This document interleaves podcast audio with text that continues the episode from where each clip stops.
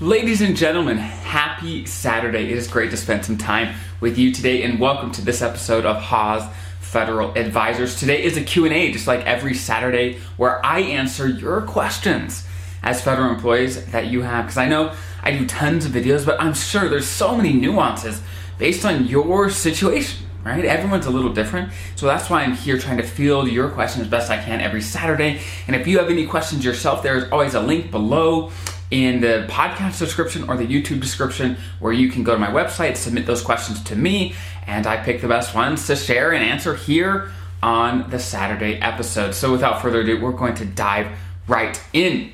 Question number one. They ask, can I transfer funds from my Roth TSP into my Roth IRA after I retire from the federal government? Or will funds need to be transferred prior to retiring? So, this is a great question.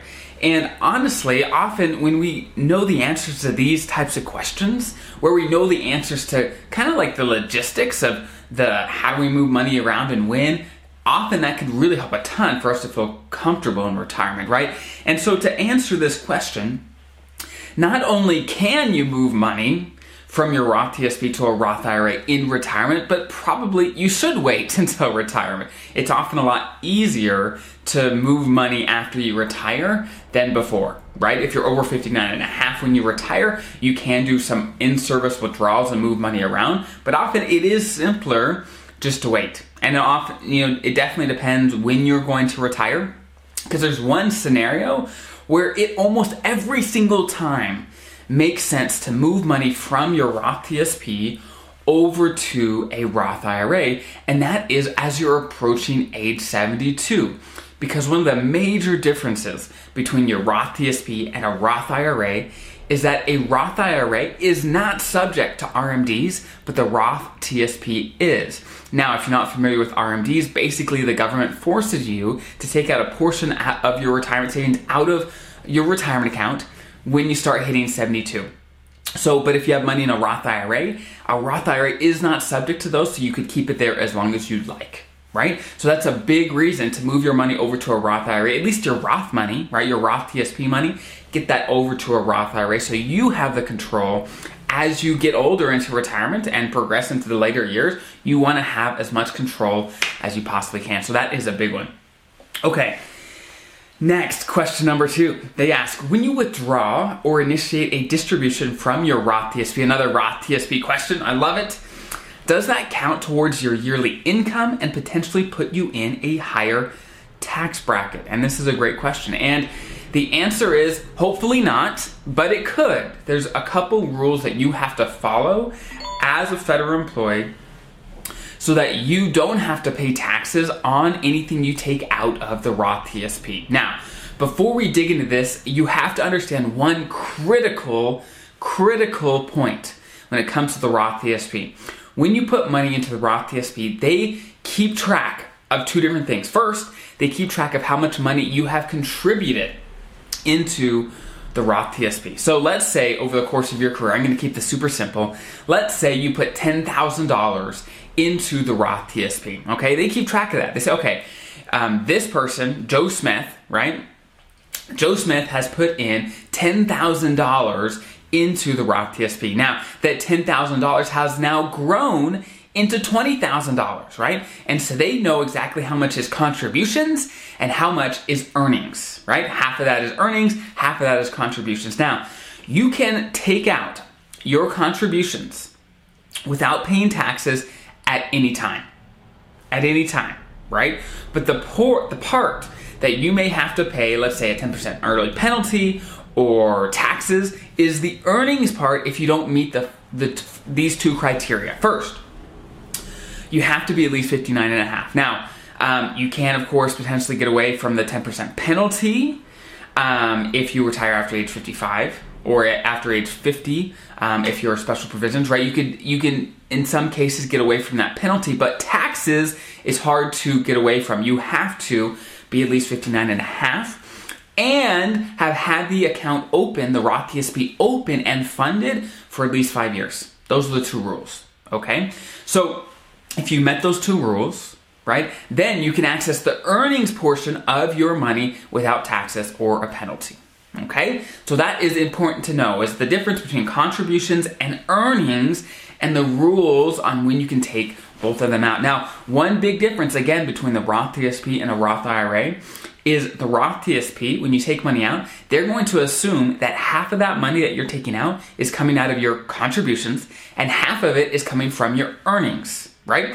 And so if you're not quite, let's say 59 and a half, or you haven't had it open for five years, then you could be paying a penalty and taxes on the earnings portion that comes out depending on the situation. Again, there's a lot of nuances here, but these are some general principles that you definitely want to keep in mind when thinking about the Roth TSP. Though, once, of course, you do meet these criteria, right? Then yeah, these this money can come out completely tax-free, which means your taxable income will not increase, right? It will not increase. And in retirement, there are a number of things that are directly affected by how much taxable income you have, right? And by having more Roth TSP money that comes out tax-free, that can potentially lower other expenses as well. For example, Medicare Part B those premiums that you would be paying, assuming you do get on Medicare Part B, right? Not everyone does, but assuming you do, those premiums are based on your income. And as your income increases, then potentially your Medicare Part B premiums can increase as well. So having Roth TSP money can allow you to try to stay under some of those thresholds to not only keep your taxable income down, but also so that you don't pay more for Medicare Part B, right? That's that's another great example right? So long story short, yeah, as long as you meet all the criteria, then yeah, you can take money out of these Roth accounts completely tax free, which is an incredible thing to have as you move into retirement. Great thing. Okay. Question number three. They ask, or they say, I am eligible to retire and I am considering basic life insurance with no reduction. They want to keep their basic life insurance they have through their job with no reduction. My salary is approximately $84,000. I am 56, but how expensive will this be to keep into retirement? So this is a great question. And, and the life insurance you have through your job as a civilian federal employee, they call it FEGLI, okay? Federal Employee Group Life Insurance, or in short, FEGLI, okay? So the first thing you have to understand is there's four different parts to FEGLI, right? I wish it was simple, but it ain't. It is not simple, okay? There's FEGLI Basic, right? Most of you have this one. And then there's FEGLI A, B, and C, okay? Now, FEGLI Basic is about your salary's worth of coverage, about, depending on your age, okay? FEGLI A, Part A, is about $10,000 worth of coverage, and that's it. I am not sure exactly why they, they kept it that way, but that's just kind of how it is right now, okay? And so that's about $10,000 worth of coverage for you. Part B is coverage that you can get at, as a multiple of your salary, okay? Part C is some coverage you can get for your spouse and your kids right? So those are the four different parts. Now, this federal employee is asking about part the basic part. And for many of you, that's going to be the one that you really have to think about because many of you have the basic option. Okay? Some of you might have part B, that's a, uh, that's a very common one as well. And of course, you may have part A and C as well.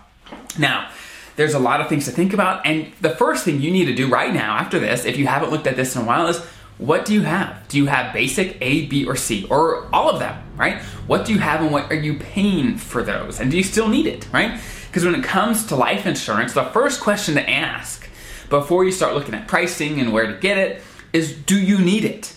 Do you need it? And if you do, great. Find the cheapest policy you can find, right?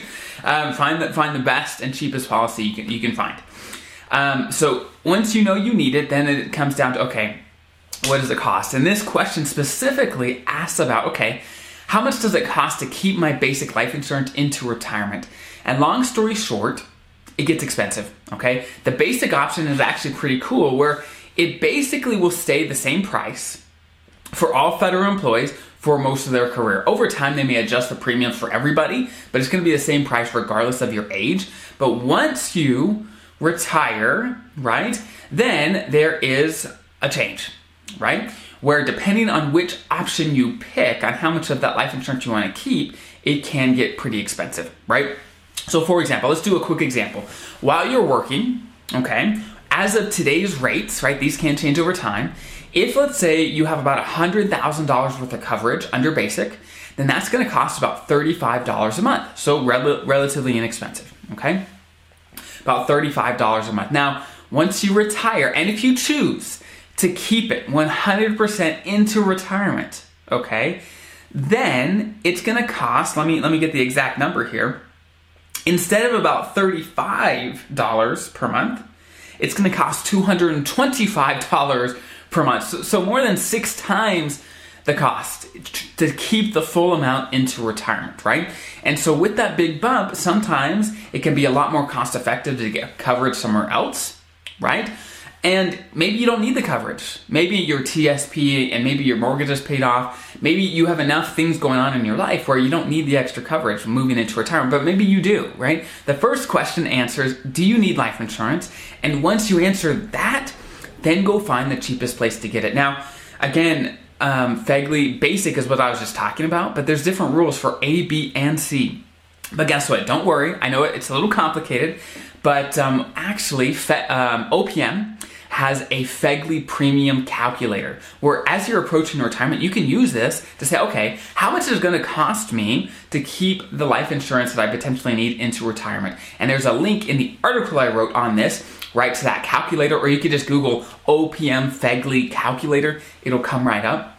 So you can calculate what it's going to cost for you to keep the different life insurance policies that you potentially need in retirement, right?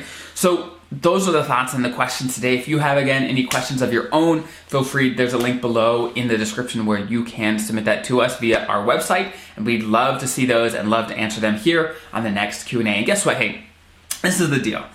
We've been pushing really, really hard here on YouTube and on the podcast to grow the audience. We want to impact as many federal employees as we possibly can. So if this is valuable for you, if this is helping you, then please consider sharing with a with a coworker, with a friend, with a family member who is also a Fed. And, and consider subscribing, right? If it's not valuable, hey, don't worry about subscribing, right? But uh, if it is valuable for you, then it really helps us out a ton. If you like, you subscribe, you interact, you comment, that makes it makes a big, big deal for us as we are trying to grow and impact as many people as we possibly can. So I hope that was helpful. Have an incredible rest of your day. We'll see you next time.